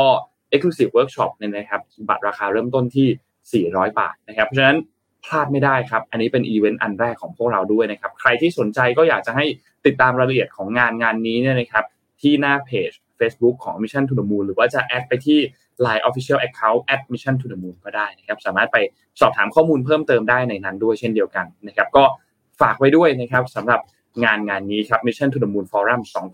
2023 Work Life Improvement ครับ พัฒนาทักษะชีวิตและการทำงานในวันนี้ให้ดีกว่าเดิมครับ มันเป็นอะไรที่ balance เหมือนกันเนาะนอกจากที่เราจะต้องพัฒนาการทำงานของเราแล้ว เราต้องพัฒนาทักษะการใช้ชีวิตด้วยอะซึ่งแต่ละท่านเป็น guest speaker ที่ที่มาพูดเนี่ยเก่งเรื่องงานด้วย แล้วก็เก่งเรื่องของการใช้ชีวิตด้วยอะเหมือนเขามีเส้น balance ที่ดีอะอ้อมก็อยากจะเชิญชวนให้แต่ละท่านเนี่ยไปในงานนี้ เพราะว่าบางคนทำงานเก่งมาก แต่ว่าชีวิต ร่อแร่เหลือเกิน ไม่ไหวแล้วอะไรเงี้ย หรือว่าบางคนแบบว่า ชีวิต chill มาก แต่ไม่รู้ว่าจะต้องพัฒนาอะไรบ้างอะไรเงี้ย ก็อยากให้ไปในงานนี้แล้วก็ที่สำคัญจะเจอพวกเราด้วย เดินแถวนั้นแหละค่ะ เดินเรียนแถวนั้น เออนะคะ น่าสนใจต้องไปนะคะ ต้องไปอ่านเชิญชวนค่ะเรามา Morning Talk กันดีกว่า Morning อ่า Talk ได้ครับสำหรับนนท์นนท์เนี่ย อยากจะได้อะไรบ้างกับรัฐบาลเอ่อ นโยบายกับรัฐบาลชุดใหม่ที่กำลังจะเข้ามา อืมโนโนว่าไม่ไม่ได้อยากได้อะไรที่หวือหวานะในความรู้สึกนะในความรู้สึกคือไม่ได้อยากได้อะไรที่แบบว่า โหนโยบายนี้เจ๋งมากเลยอะนโยบายนี้มันแบบน่าจะทำให้ชีวิตเราดีขึ้นเยอะเลย แต่นนรู้สึกว่าอยากให้ทำในเรื่องของความระบบพื้นฐานโครงสร้างพื้นฐานต่างๆ หรือเรื่องที่มันควรจะเป็นสิทธิพื้นฐานของประชาชนน่ะ ให้ดีซะก่อน เช่น ขนส่งสาธารณะอย่างนี้ก็ได้ ในในในจริงๆในสี่ข้อที่ทีมงานยกขึ้นมาเป็นตัวอย่างในเนี้ยโนว่าเป็นเป็นเรื่องพื้นฐานที่ควรจะต้องทำให้ดีหมดเลย เรื่องของการขนส่งสาธารณะที่ดีโนว่าอันเนี้ยเหมาะสมคือ คนบางคนทางเลือกในการเดินทางอะมันควรจะเป็นทางเลือก ไม่ใช่เป็นทางบังคับ รถไฟฟ้าบางคนก็ยังมองว่าแพงมาก บางคนก็ยังมองรู้สึกว่าแบบ เออการที่จะเข้าถึงรถไฟฟ้าเนี่ยมันแพงแล้วรวมถึงเรื่องของระบบขนส่งสาธารณะเนี่ยจริงๆมันไม่ใช่แค่ขนส่งสาธารณะอย่างเดียวมันพูดถึงเรื่องถนนด้วย พูดถึงเรื่องผังเมืองด้วยซึ่งซึ่งเอาจริงๆมันก็คงแก้กันค่อนข้างยากเลยนะครับ เรื่องผังเมืองเนี่ยนะครับ แต่ว่าโนว่ามันเป็นปัญหาที่แบบ ถ้าขยักนี้มันสามารถที่จะแก้ได้อะทุกอย่างมันจะดีขึ้นตามไปด้วยฝุ่นเนี่ย ถ้ามันดีถ้าสถานการณ์ฝุ่นมันดีขึ้นโนว่าจะมีอีกหลายอย่างเลยที่ตามมา แล้วดีขึ้นตามไปด้วย รวมถึงเรื่องของแบบรถไฟฟ้าเรื่องของรถเมย์เรื่องของรถขนส่งสาธารณะที่เป็นรถประจำทางอะไรอย่างเงี้ยนะครับ ถ้ามันดีขึ้นได้เนี่ยมันก็จะทำให้สถานการณ์ทุกอย่างมันดีตามขึ้นไปด้วย แล้วก็ถ้าพูดกันจริง ๆ นะ อย่างที่หลาย ๆ คนพูดว่าถ้าปากท้องมันดีเนาะปากท้องมันดีเรื่องอะคนมีเงินเข้ากระเป๋ามาเยอะขึ้น สามารถที่จะใช้ชีวิตในได้ในระดับที่คุณภาพชีวิตพื้นฐานเขาควรจะได้ หนูว่ามันก็จะยิ่งทำให้ตัวเลขต่างๆ ในบ้านเรามันยิ่งดีขึ้นไปอีก เพราะว่าคนเนี่ยมีคุณภาพชีวิตในระดับขั้นพื้นฐานที่ดีแล้วนะครับ เพราะฉะนั้นนโยบายต่างๆ ที่แต่ละพักหาเสียงเนี่ยเราเลยรู้สึกว่า เออมันดีแหละ ฟังดูแล้วมันก็รู้สึกว่าแบบ เออ มันมันดีแหละ แต่อยากให้อิงกับว่าสุดท้ายแล้วว่าชีวิตของคนทั่วไป ชีวิตของคนที่พื้นฐานแล้วอะต้องการอะไรจริง ๆนะครับแต่ว่าอันนี้ก็ก็เป็นอีกอันหนึ่ง ที่ที่ต้องพูดคุยกันค่อนข้างเยอะ แล้วก็หาเสียงก็เรื่องหนึ่งแล้วสุดท้ายตอนเอามาปฏิบัติจริง เอามาใช้จริงทำได้ตามที่พูดมากน้อยแค่ไหน อันนี้ก็เป็นอีกเรื่องหนึ่งที่ต้องต้องทำให้ได้แบบแบบเคร่งครัดอะต้องทำให้ได้แบบจริงจัง ต้องมีการให้ตรวจสอบได้แล้วก็ต้องแบบ นอกนอกจากทำแล้วอะคือต้องต้องประชาสัมพันธ์ออกมา ต้องอัปเดตออกมา ว่าทำไปแล้วด้วยนะ ว่าทำไปแล้วแล้วเห็นข้อมูลว่าอ่าโอเค มันมีสเต็ปหนึ่งสองสามสี่แล้วนะทำอะไรไปอยู่แล้วบ้างทุกคนว่าการประชาสัมพันธ์ตามออกมา มันก็เป็นเรื่องที่สำคัญเช่นเดียวกันนะครับ รอดูครับ ว่าว่านโยบายต่างๆ ที่พรรคการเมืองแต่ละพรรคเนี่ยมีการหาเสียงเนี่ย จะเป็นไปได้จริงมากน้อยแค่ไหนนะครับพี่อ้อมคิดว่าไงครับ นโยบาย เห็นด้วยกับนนมากคือ ไม่ต้องแบบ เราจะเป็นบริษัท เออเราจะปั้นโปรแกรมเมอร์ระดับโลกส่งออกทั่วแล้วจะไม่ต้องขนาดนั้น เอาแบบสิ่งที่เราต้องทำอะพื้นฐานอะให้ได้ก่อน แล้วสิ่งที่พูดไปอะหรือโปรโมทไปอะขอให้ทำได้จริงนะคะแต่พี่จะแยกออกมาเป็นสองก้อนหลักๆก็คือเรื่องด่วนสำคัญ ไม่ด่วนแต่สำคัญ อ่า แยกออกมาเป็นสองก้อนละเรื่องด่วนและสำคัญคือเรื่องปัจจัยสี่ เรื่องของที่อยู่อาศัยนะคะ เรื่องของอาหารนะคะ ต้องทุนของอาหารต้องน้อยลงถูกไหมเรื่องของการเดินทางอ่าอย่างที่นนบอกการเดินทางสาธารณะอะไรอะเรื่องของยารักษาโรคอ่านะคะแต่แต่เรื่องยารักษาโรคเนี่ยมันสามารถโยกไปไม่ด่วนแต่สำคัญได้นะ ถ้าเราสร้างระบบการการการเรียนรู้ที่ดี หรือว่าสร้าง environment สิ่งแวดล้อมที่ดีเนี่ยมันจะไม่ป่วยไง อันเนี้ยคือด่วนแต่สำคัญมาก ๆ หรือแม้แต่ด่วนและสำคัญเนี่ยมันรวมถึงการแก้ไขปัญหาด้วยอย่างเช่นไฟป่าเมื่อกี้ครับ เรามีวิธีการยังไงที่จะขอความช่วยเหลือยังไง มีวิธีการที่ทางรัฐบาลในชุดปัจจุบันเนี่ยต้องเห็นข่าวนี้แล้วต้องรีบไปช่วยเหลือ ไม่ใช่ว่าเอาเวลาไปหาเสียงนะต้องช่วยเหลือตรงนี้นะเพราะมันจะเป็นภาพที่ทำให้คุณที่ทำให้เห็นแล้วว่าคุณมีศักยภาพในการแก้ปัญหาเรื่องนี้ได้จริง ๆ อ่านะคะ ตัวก้อนที่สองคือไม่ด่วนแต่สำคัญ เช่น เรื่องการศึกษา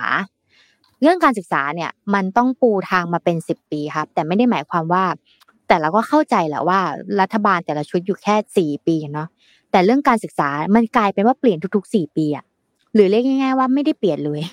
เปลี่ยนเร็วมากจนหรือบางทีก็ไม่ได้เปลี่ยนเลยอะไรเงี้ยอันนี้เรื่องการศึกษามันไม่ด่วนแต่มันสำคัญมากๆ เพราะมันคือเด็กเจเนอเรชันใหม่ คนใหม่ๆดังนั้นเนี่ยการศึกษาต้องเข้าถึง อย่างเงี้ยค่ะ เรื่องของการที่เปลี่ยนแปลง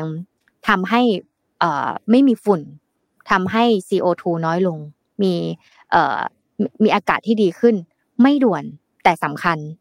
ซึ่งไอ้ไม่ด่วนแต่สำคัญเนี่ยมันเป็นแผนระยะยาวไงไม่ใช่สี่ปีจบ มันต้องเป็นแผนที่สามารถจะต่อยอดได้ และในขณะเดียวกันสำหรับรัฐบาลชุดใหม่ก็อยากจะคาดหวังเหมือนกันว่า อะไรที่รัฐบาลชุดเก่าทำได้ดี ไม่ต้องทิ้ง สารต่อ ให้มันจบ ไปดูงบก้อนเก่าที่เขาทำมาว่ามันเป็นยังไงอ่าสารต่อไม่ต้องจบ แต่อะไรอันไหนที่ไม่ดี ก็ไม่ต้องทำเริ่มใหม่อะไรเงี้ย มันจะได้คอนติเนียต่อเนื่องพี่มองว่า ด่วนสำคัญไม่ด่วนไม่สำคัญอะเอ่อไม่ไม่ด่วนแต่สำคัญอะมันสำคัญทั้งสองอัน ซึ่งมันจะต้องวางแผนระยะยาว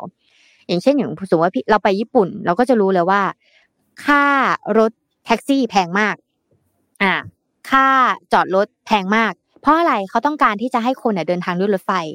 รถไฟของเขาเนี่ย traffic ในการ run เนี่ยที่คุยกับไกด์นะคนในท้องถิ่นเขาบอกว่า you รู้หรือเปล่าว่า traffic รถเนี่ยในในมันญี่ปุ่นอะรถไฟมันเยอะมากเลยเนาะเขาเก็บสถิติเลยว่า ให้ทายว่าหนึ่งปีอะดีเลย์ไปกี่ เท่าไหร่ เราบอกว่าสิบนาทีมากไปห้านาทีมากไปหนึ่งนาทีมากไปเขาดีเลย์แค่ศูนย์ เหมือนสองวินาทีอะรถไฟทั้งเส้นเลยนะ ดีเลย์แค่สองวินาที เพราะเขาต้องการที่จะคอมมิตว่าทำให้เชื่อมั่นในเรื่องของการขนส่งตรงต่อเวลาเพื่อให้เขาให้ความสำคัญเรื่องตรงต่อเวลานะนี่ก็เป็นอีกหนึ่งที่คนจะเดินตามถ้ารัฐบาลมีความน่าเชื่อถือจริง ๆ อ่า ยาวเลยสองก้อนนี้ฝากเอาไว้อ่าโอเค คือเนาะนะนะนะไหนไหนอ่านคอมเมนต์นิดนึง อ่าอ่านอ่านคอมเมนต์เลยอ่านคอมเมนต์คอมเมนต์คอมเมนต์ตอนนี้พูดถึงจริงๆพูดพูดคล้ายๆพวกเราก็คือ อยากจะมีขนส่งที่ดี มีทางเดินทางเท้าที่ดี มีอากาศที่ดี เรื่องของฝุ่น อากาศสะอาดลดฝุ่นห้ามเผา แล้วก็เรื่องของพื้นที่สาธารณะ ให้คนที่สามารถที่จะไปพาลูกไปเดินเล่นได้ หรือไปออกกำลังกายได้นะครับ แล้วก็รถไฟความเร็วสูง เรื่องของการแก้ปัญหาเรื่องคอร์รัปชัน นะครับ แล้วก็เนี่ยนะระบบข้าราชการนะครับ แก้ไขระบบข้าราชการพี่พี่ปิ๊กมาโหดมาอยากให้ข้าราชการรุ่นแก่ตายตายไปให้หมดคนรุ่นใหม่ตั้งใจทำงาน จะได้ทำงานได้โดย ไม่มีน้ำเน่าเก่าๆมาคอยฟังก็จริงครับ ก็จริงครับ ก็จริงในที่นี้ก็คือนงนงคิดว่ามันก็ก็สำคัญอะเรื่องเนี้ย เพราะว่าหลาย ๆ อย่างวัฒนธรรมในการทำงาน พอเข้าไปปุ๊บก็ถูก ถูกเขาเรียกว่าอะไร ถูกหลอมหลอมรวมเข้าไปอะ สุดท้ายจากไฟแรงๆไฟก็มอดอะไรเงี้ยอีกอันหนึ่งที่ที่มองเห็นก็คือ พวกเราอาจจะมีความหวังก็ได้สำหรับรัฐบาลชุดใหม่สิบปีข้างหน้า เด็กยุคใหม่เด็กที่อายุสิบห้าปีในวันนี้อะซึ่งเขามีโซเชียลมีเดียเขารู้ว่าเป็นยังไง เขาเห็นภาพจริงมันเป็นยังไงเราอาจจะเห็นรัฐบาลชุดใหม่จริง ๆอะอีกสิบปีข้างหน้าที่แบบ คนรุ่นเก่า ขอโทษนะคะที่พูด อาจจะเสียชีวิตไปแล้วอะอืมอืมคือเสียชีวิตแบบเป็นโดมิโนอะแต่ว่าชุดใหม่นะอาจจะแบบสิบปีข้างหน้าที่เด็กสิบห้าปีในวันนี้ เป็นสิบปีข้างหน้าคือยี่สิบห้าปียี่สิบห้าปีในวันนี้สิบปีข้างหน้าคือสามสิบห้าปี เราอาจจะได้เห็นแบบนั้นในการเปลี่ยนแปลงจริงๆ เพราะเขาเติบโตมากับเทคโนโลยีมากับข่าวอะไรเงี้ยเราก็จะเริ่มเห็นพักการเมืองแต่ละพักเนี่ย หรือพักใหม่ ๆ ที่เกิดขึ้นมาเนี่ยเป็นวัยรุ่นที่เยอะขึ้น เป็นคนที่มีการศึกษาที่ดี เรียนจบนอก เป็นเจ้าของธุรกิจเป็นผู้บริหาร อ่า แล้วก็อายุน้อยลงเรื่อยๆด้วย ครับอ่านะคะไหนๆมอนี่ทอเรื่องนี้จบแล้วนนพาชวนคุยต่อเรื่องนี้ต่อเลยดีกว่า เรื่องการเมืองนิดนึงคุยชวนคุยเรื่องเลือกตั้งครับ เรื่องเลือกตั้งในครั้งนี้เนี่ยนนก็ก็มีฟังวิเคราะห์จากช่องข่าวหลาย ๆ ช่องรวมถึงพอดแคสต์อย่าง The Power Game ด้วยนะครับ ว่า คิดว่าเลือกตั้งในครั้งนี้ใครจะมานะครับ คือต้องบอกว่าพอเราไปดูตามโพต่างๆ ที่ช่วงหลังๆเพิ่งมีการทำกัน ซึ่งคิดว่าหลังจากนี้ก็คงมีการทำโพเพิ่มเติมขึ้นมามากขึ้นเรื่อยๆนะครับ ที่เรากำลังจะได้เห็นหลังจากนี้นะครับ ซึ่งต้องบอกว่าเลือกตั้งครั้งนี้กระแสของอย่างพรรคเพื่อไทยเนี่ยค่อนข้างจะมาแรง ถ้าเราถ้าเราพูดกันทำตรงนะ กระแสพรรคเพื่อไทยค่อนข้างจะมาแรง แล้วจริง ๆ เนี่ยมีการพูดถึงประเด็นเกี่ยวกับ ตัวแคมไม่ใช่แคมเปญ เรื่องการที่เขาผลักดันในเรื่องของการเลือกเพื่อไทยให้แลนสไลด์เนี่ยนะครับ อันนี้ก็เป็นอีกจุดหนึ่งที่น่าสนใจ คือถ้าเรากลับไปดูการเลือกตั้งย้อนกลับไปในปี 62 เนี่ยนะครับ ในปี 62 ตอนนั้นเนี่ยสิ่งที่เหมือนกันอย่างหนึ่งและไม่เหมือนกัน เหมือนกันก่อน เหมือนกันคือสวยังคงอยู่นะครับ 250 ในการเลือกตั้งในครั้งนั้นเนี่ยก็จะมีการรณรงค์อย่างพรรคก้าไกลจะพูดเออตอนนั้นที่เป็นอนาคตใหม่จะพูดก็คือเรื่องของการปิดสวิตสว คือการเลือกตั้งให้จำนวนสสเนี่ยมัน เกินกึ่งหนึ่งไปเลย คือ 750 ที่รวมเนี่ยนะครับ ครึ่งหนึ่งก็คือ 375 ใช่ไหมครับ ใน 375 เนี่ยให้เป็นสสให้หมดเลย จะได้ฝั่งของสวเนี่ย เสียงของสวเนี่ยจะได้ไม่มีผลนะครับ ซึ่งอันนั้นก็เป็นอันหนึ่งที่ที่มีการพูดถึงแต่สุดท้ายแล้วมันไม่สำเร็จใช่ไหมครับ แต่ว่าในครั้งนี้เนี่ยเพื่อไทยก็เลยเดินเกมอันหนึ่งที่น่าสนใจคือ เดินเกมหาเสียงแลนสไลด์ไปเลย เวลามีคนไปถามมีคนไปสัมภาษณ์ว่า จะจับมือร่วมกันกับพรรคเอไหมจับมือร่วมกับพรรคบีไหมเพื่อไทยก็จะยังจะค่อนข้างเลี่ยง ไม่ได้ตอบ ไม่ช่วงแรกๆอาจจะไม่ได้ตอบช่วงหลังอาจจะมีตอบที่ชัดเจนมากขึ้นบ้างแต่ว่าก็ยังไม่ได้ตอบชัดมาก เพราะว่าพยายามที่จะหาเสียงในเชิงของแลนสไลด์ไปเลย ซึ่งอันนี้เป็นเกมอันหนึ่งที่ค่อนข้างน่าสนใจ เพราะว่ากฎการเลือกตั้งในครั้งนี้มันเปลี่ยนครับบัตรเลือกตั้งจากหนึ่งใบมันกลายเป็นสองใบ เพราะฉะนั้นจากครั้งที่แล้วที่เพื่อไทยไม่ได้สสปาร์ตี้ลิสต์เลย สักคนเดียวศูนย์คนเลยคือไม่ได้ ไม่มีปาร์ตี้ลิสต์คนไหนได้เข้าสภาเลยเนี่ยนะครับ ในครั้งนี้เพื่อไทยได้ปาร์ตี้ลิสต์แน่นอน เพราะว่า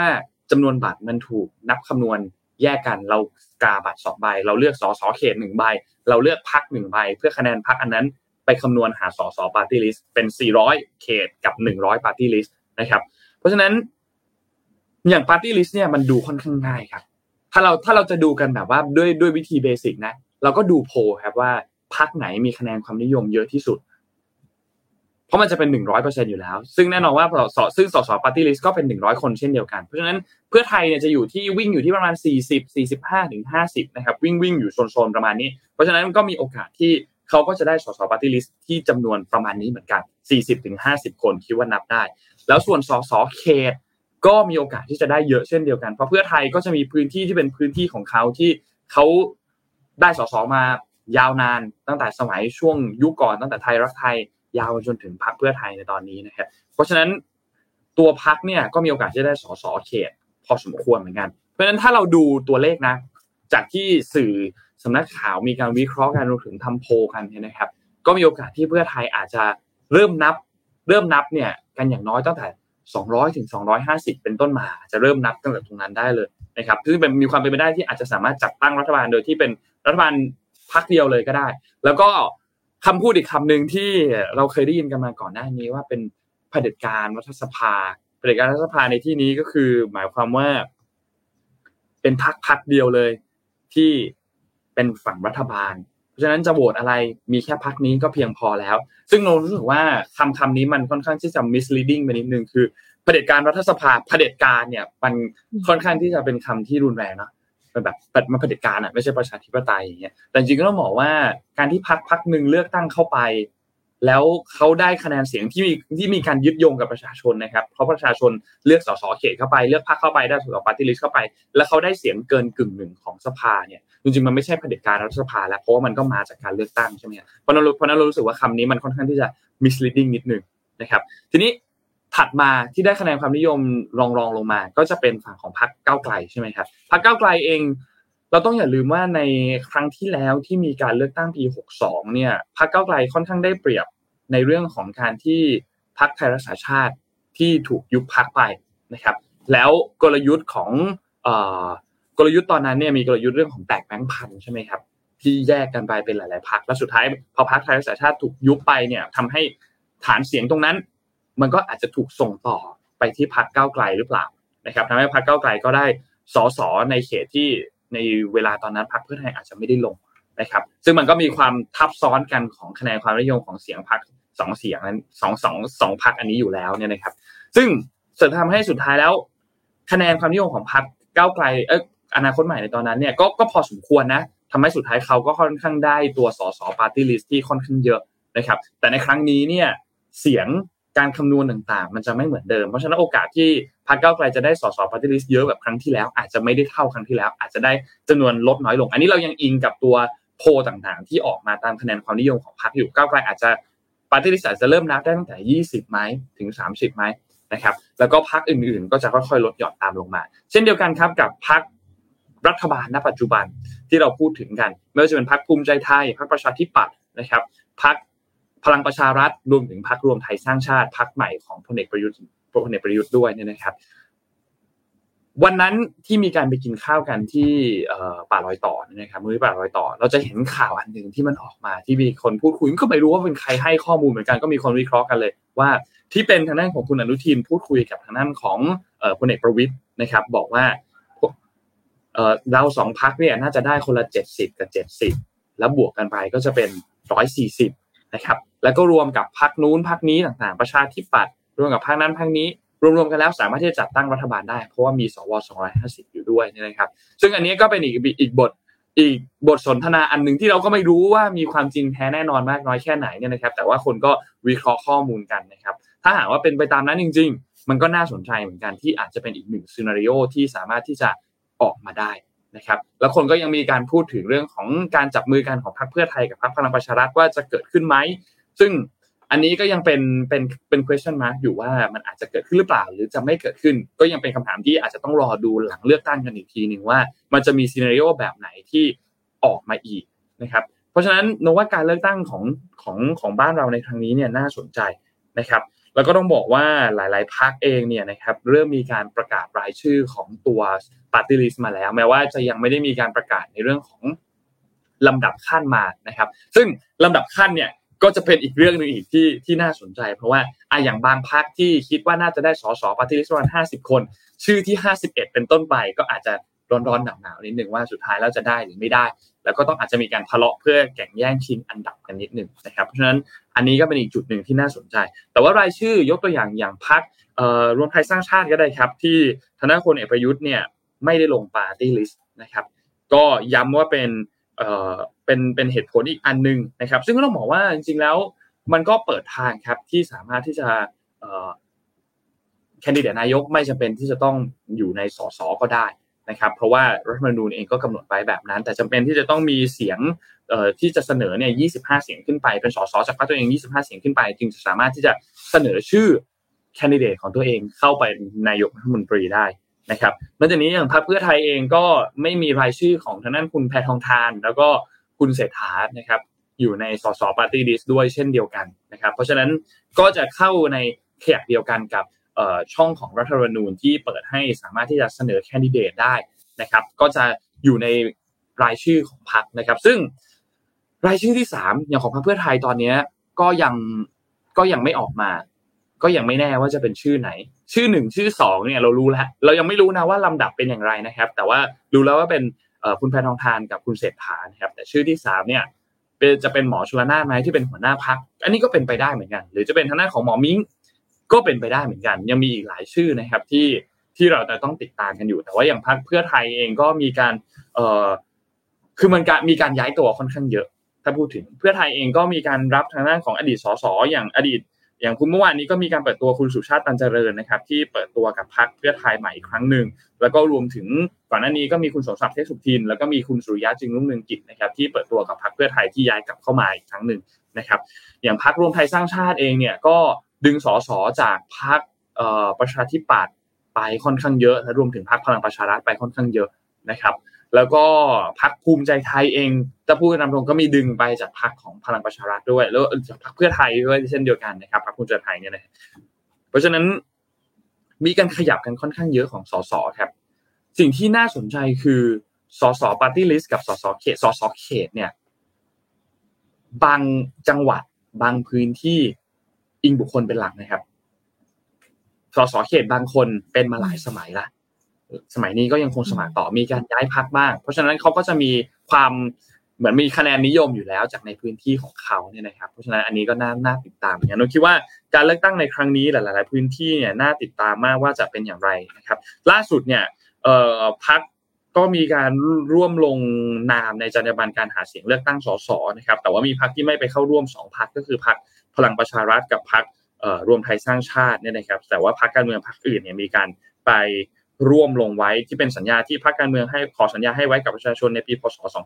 2566 นะครับ เป็นภาคีเพื่อรัฐธรรมนูญประชาธิปไตยภาคประชาสังคม องค์กรสื่อและสำนักคณะกรรมการการเลือกตั้ง ซึ่งก็จะมีตัวแทนพรรคการเมืองต่างๆมาร่วมทั้งหมด 34พรรคยกเว้น 2พรรคที่เราบอกไปเมื่อกี้นะครับ ก็สำหรับเนื้อหาหลักๆของตัวจรรยาบรรณอันนี้เนี่ยก็คือ เพื่อให้การเลือกตั้งสมาชิกสภาผู้แทนราษฎรเนี่ยเป็นไปด้วยความสุจริตและเที่ยงธรรมคณะกรรมการการเลือกตั้งต้องปฏิบัติต่อพรรคการเมืองทุกพรรคและผู้สมัคร และรับสมัครเลือกตั้งทุกคนอย่างเท่าเทียมกันนะครับ ก็เป็นอีกอันหนึ่งที่ก็คือมันก็เป็นเหมือน เป็นเป็นเหมือนแลนด์มาร์กอันหนึ่งแหละ ทางการเมืองนะครับ ซึ่งหลาย ๆพรรคก็มีเข้าร่วม บางพรรคไม่เข้าร่วมด้วยเหตุผลอะไรก็แล้วแต่ นะครับอันนี้เราต้องรอติดตามกันอีกทีหนึ่งนะครับแล้วก็ที่สำคัญคือวันที่ 4 เมษายนนี้จะเป็นวันจับสลากเบอร์นะครับซึ่งก็ต้องรอติดตามดูครับว่าพรรคไหนจะได้เบอร์ไหนบ้างนะครับรวมถึงสสเขตด้วยนะครับก็ต้องติดตามดูกันอีกทีหนึ่งว่าสสเขตแต่ละพักจะเป็นเบอร์อะไรบ้างนะครับ อันนี้ก็ต้องรอรอดูกันอีกทีหนึ่งนะครับ ก็ คิดว่าประมาณนี้คร่าวๆประมาณนี้ เดี๋ยวใกล้ๆคงมีอะไรหลาย ๆ อย่างที่ในในช่วงประมาณสักสองเดือนเนี่ยนะครับคร่าวๆเนี่ยนะครับ น่าจะมีอะไรหลายๆอย่างนะที่อาจจะมีการเปลี่ยนแปลง อาจจะมีการพลิกโผหรือเปล่า อันนี้ก็ต้องรอติดตามกันดูอีกทีหนึ่งว่าจะมีอะไรเกิดขึ้นอีกหรือเปล่านะครับ ก็น่าสนใจครับสำหรับการเลือกตั้งในครั้งนี้ครับว่าสุดท้ายจะเป็นพรรคไหนที่ได้จัดตั้งรัฐบาลนะครับ เป็นรัฐบาลใหม่ในปี 2566 นะครับรอติดตามดูครับ บอกแล้วว่าวันนี้ข่าวไม่เดือดแต่คอมเมนต์เดือดเออคอมเมนต์เดือดนะนี่เนี่ยเท่าเท่าที่นนอ่านเนี่ยคอมเมนต์คอมเมนต์เดือดพิมพ์กันมาก เป็นพารากราฟเลยอะเนี่ยแล้วเมื่อกี้เราคุยเรื่องของนโยบายรัฐใช่ไหมคะก็เลยจะพามาดูอีกประเทศหนึ่งค่ะ ว่าเขาเนี่ยมีนโยบายยังไง ที่จะทำให้ประชาชนของเขามีชีวิตที่ดีขึ้นอ่าไม่ใช่มีแค่นโยบายนะแต่เขาทดลองทำไปแล้วนะคะเชื่อกันว่าหลายคนเนี่ยอาจจะเคยผ่านประสบการณ์ความรักที่ดีแล้วก็ไม่ดีนะคะ เชื่อว่าทุกคนในนี้นะจะเจอทั้งดีแล้วก็ไม่ดีนะ ตั้งแต่วัยรุ่นวัยทำงานจนไปถึงวัยกลางคนนะคะ ตัวอย่างสมมติว่าเวลาที่เราทำงานเนี่ย เราเหนื่อยๆเนี่ย แล้วถ้าเกิดเราเกิดอกหักขึ้นมาเนี่ย มันทำให้เราเสียพลังงานเยอะนะนนเออ ใช้พลังงานเยอะมากๆในการที่จะต้องเอา energy ของเราไปทำงาน แล้วก็อกหักที่เราต้องมาหิวใจตัวเองนะคะเพื่อทำให้จิตใจแข็งแรง และผ่านเหตุการณ์เหล่านั้นไปได้นะคะวิธีการเหล่านี้นะคะ มันเป็นวิธีการที่ประเทศนิวซีแลนด์เนี่ยให้ความสำคัญ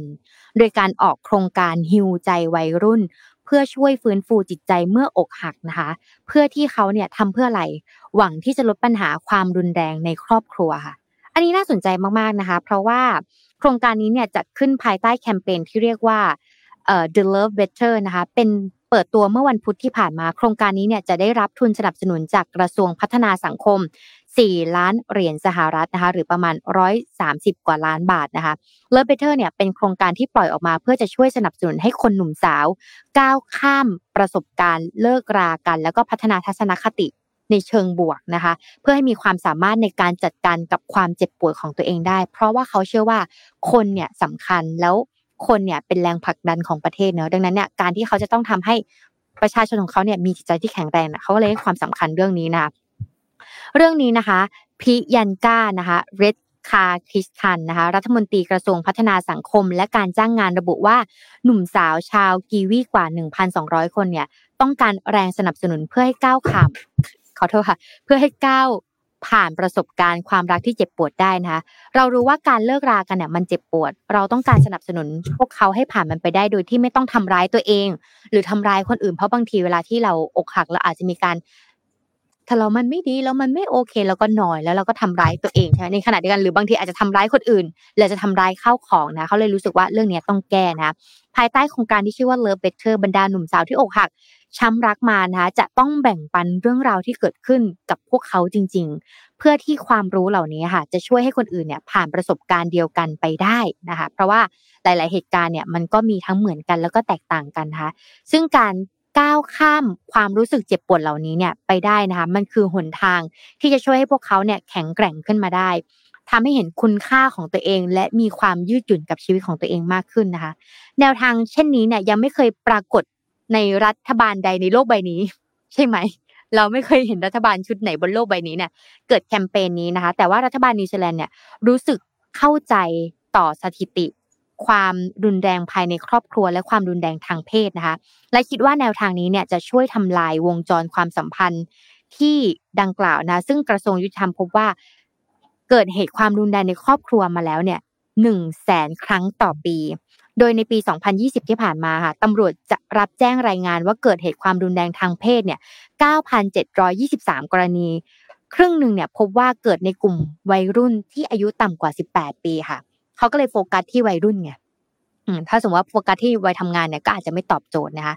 ซึ่งอันนี้ก็อีกเป็นอีกแคมเปญหนึ่งที่รัฐบาลนิวซีแลนด์ให้ความสำคัญนะคะ ก่อนที่จบวันนี้อย่าอ้อมขออนุญาตประชาสัมพันธ์แคมป์ของ Code Kids ที่อ้อมเคยพูดไปรอบที่แล้ว แล้วประมาณสามเดือนที่แล้วแล้วก็บอกว่า อยากมีหลายคน inbox มานะคะ อยากเรียนแต่ว่าจัดเวลาไม่ได้นะคะ เป็นแคมป์ที่อ้อมบอกว่า เอ้ย ขาดทุนก็จะทำเช่นเดิมค่ะ ขาดทุนแล้วก็จะทำ แคมป์นี้นะคะที่ชื่อว่า Startup Kids Camp นะคะ ออกแบบแคมป์มาเพื่อฝึกให้น้องๆเนี่ยเป็นผู้ประกอบการ เพราะบางทีอย่างเราเป็นเจ้าของธุรกิจทำธุรกิจใช่ไหมเราก็จะรู้เลยว่าเราอยากจะมีนักเรียนแบบไหน หรือว่าคนทำงานแบบไหนในอนาคตเหมือน 21st century skill อะค่ะ แต่สุดท้ายแล้วเนี่ยทักษะการเป็นผู้ประกอบการเนี่ยไม่ได้สอนในโรงเรียนไงการบริหารการเงินการจัดการความเสี่ยงการทำธุรกิจรู้ว่าจะขายใครขายไงอย่างเงี้ยค่ะ ซึ่งทักษะเหล่านี้เราสามารถสอนเด็กได้ แต่มันจะต้องเป็นเหมือน gamification อ้อมก็เลยดีไซน์คลาสนี้ขึ้นมาแล้วก็สอนเองนะเพื่อที่จะสอนเด็ก คราวนี้สิ่งที่เด็กจะได้เลยคือ เขาจะได้จำลองว่าถ้าเขาเป็นผู้ประกอบการอะเขาจะเป็นทางไหน เขาจะเป็น CEO ไหมเขาจะเป็น CTO ไหมหรือว่าเขาจะเป็นในฝั่งของ Finance เขาจะเริ่มเห็นสไตล์ของตัวเองและในขณะเดียวกัน เขาจะได้ลองลองทำของลองทำของชิ้นหนึ่งขึ้นมา ซึ่งเขาจะต้องทำ business model Canva ค่ะที่สอนเด็กนะสิบขวบขึ้นไป ให้ทำ business model Canva ว่าจะขายใครขายยังไง value ของธุรกิจคุณเป็นยังไงเขาก็ต้องเสิร์ชข้อมูลว่ากลุ่มลูกค้าที่เขาจะขายเนี่ยเป็นกลุ่มอายุเท่าไหร่ และจะขายยังไงตอบโจทย์นะคะ แล้วก็ฝึกในการทำของแล้วก็มีการ pitching โดยมีทีมชาร์กแล้วก็ทีมงานของเราจะเป็นทีม shark ขึ้นมานะคะ ว่าจะเป็นแบบและที่สำคัญคือเรื่องของการเงิน ถ้าเขามีต้นทุนในการทำธุรกิจประมาณ 5 0 0แสนบาทอ่าเขาจะต้องบริหารจัดการ ความเสี่ยงยังไงบ้าง ซึ่งเราจะมี scenario ในการจำลองเหตุการณ์ในการทำธุรกิจจริง เหมือนที่เราจำลองเทรดหุ้นนะคะเราจะได้รู้ว่าเงินก้อนนี้เนี่ยเราสามารถจัดการ manage เท่าไหร่ เด็กก็จะเกิดการเรียนรู้ว่า มันอาจจะขาดทุนนะ เพราะว่าเราทำไทม์ไลน์อยู่ที่ประมาณหนึ่งปี แต่ value ของบริษัทเพิ่มขึ้นเป็นกี่เปอร์เซ็นต์เนี้ยเด็กจะสามารถฝึกคิดเรื่องนี้ได้นะ แต่ถ้าเด็กเรียนคลาสนี้แล้วเขาไม่ชอบล่ะ ข้อดีก็คืออย่างน้อยรู้ว่าลูกเราไม่ชอบ เราไม่จำเป็นต้องชอบทุกอย่าง ถูกไหม อะในเราเรากันเราจะเป็นผู้ใหญ่ขนาดนี้เราได้เรียนรู้อะไรมากมาย เราไม่รู้หรอกว่าเราชอบอะไร แต่สิ่งที่เราได้เรียนรู้อย่างหนึ่งคือ อันเนี้ยเราไม่ถูกจริตเราไม่ชอบและเราจะได้ไม่ต้องกลับไปเรียนเรื่องนี้อีกนะอย่างน้อยรู้ว่าไม่ชอบก็ถือว่าดีนะซึ่งแคมป์นี้เนี่ยอ้อมจะจัด 2 รุ่นอีก 2 รุ่นนะรุ่นที่ 2 คือวันที่ 8 ที่ 9 เมษายนเสาร์อาทิตย์เนาะที่ซีคอนศรีนครินทร์นะคะ แล้วก็รุ่นที่ 3 เนี่ยเอ่อวันที่ 8 วันที่ 9 เป็นวันเสาร์อาทิตย์นะคะ เริ่มตั้งแต่บ่ายโมงถึง6โมงเย็นทั้ง 2 วันนะคะแล้วก็รุ่นที่ 3 เนี่ยวันที่ 18-19 เมษายนนะคะ เป็นอังคารกับพุธก็บ่ายโมงถึง6โมงเย็นเหมือนกัน เราจะให้ราคาพิเศษกับชาว Mission ปกติแล้ว 2 วันนี้เนี่ยจะอยู่ที่ราคา 4,550 นะคะสำหรับชาว Mission แค่พิมพ์ไปที่เพจของ Code Kids นะคะ แล้วบอกว่ามาจาก Mission to the Moon นะคะ เราจะให้ส่วนลดเหลืออยู่ที่ราคา 3,990 บาทนั่นเองค่ะ ก็ไปพบไปเจอกันนะคะ แล้วก็ได้ฝึกทักษะการเป็นผู้ประกอบการในอนาคตกันค่ะอ่าโอเคครับ วันนี้น่าจะครบถ้วนไหมพี่อ้อม น่าจะครบนะจริงๆมีข่าวอีกแหละ แต่ว่า แต่ว่ามันแปดโมงละเดี๋ยวเก็บไปสัปดาห์หน้าก็ได้หรือว่าถ้าจริงๆมันไม่ได้ไม่ได้มีข่าวที่ที่แบบว่าต้องต้องต้องเล่าให้ฟังตอนนี้เลยอะไรเงี้ยไม่ได้มีอัปเดตเรื่องทันด่วนละเพราะว่าอัปเดตไปพอสมควรกันหมดละพรุ่งนี้ติดตามอย่างใกล้ชิดมาก ๆ ที่สตูนะครับ ตอนเจ็ดโมงเวลาปกติเลยครับเจ็ดโมงถึงแปดโมงอาจจะเลยไปแปดโมงครึ่งหรือเปล่า อันนี้ไม่แน่ใจเหมือนกันอาจจะแบบว่าเลทไปนิดหน่อยนะครับต้องรอติดตามกันพรุ่งนี้ว่าจะมีอะไรบ้าง มีกิจกรรมแน่นอนมีของแจกแน่นอนนะครับของแจกมีอยู่แล้วมีมีมาโดยตลอดแล้วก็จะมีมีต่อไปนะครับ ก็รอติดตามกันไปนะครับ ในวันพรุ่งนี้ตอนช่วงเช้านะครับ อยากให้ไปชมสดแบบ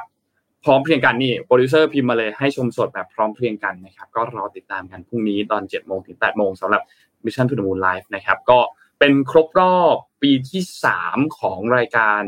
MDR ด้วยนะครับ ก็ฝากกันไว้ด้วยนะครับ ใครที่ปกติดูย้อนหลังถ้าเป็นไปได้พรุ่งนี้ก็ตื่นมาดูสดกันนะครับ คิดว่าจะได้ไม่พลาดอะไรหลายอย่างในช่วงเวลาไลฟ์ตอนนั้นนะครับ วันนี้ครบถ้วนครับ ขอบคุณท่านผู้ฟังทุกๆท่านมากครับ ที่ติดตาม Mission Daily Report ในทุกๆ ช่องทางเลยนะครับ ก็ขอบคุณทุกท่านมากๆนะครับ แล้วเดี๋ยวยังไง ไปพบกันใหม่ในวันพรุ่งนี้วันศุกร์นะครับ วันนี้เราสองคนลาไปก่อนครับ สวัสดีครับ สวัสดีค่ะ Mission Daily Report start your day with news you need to know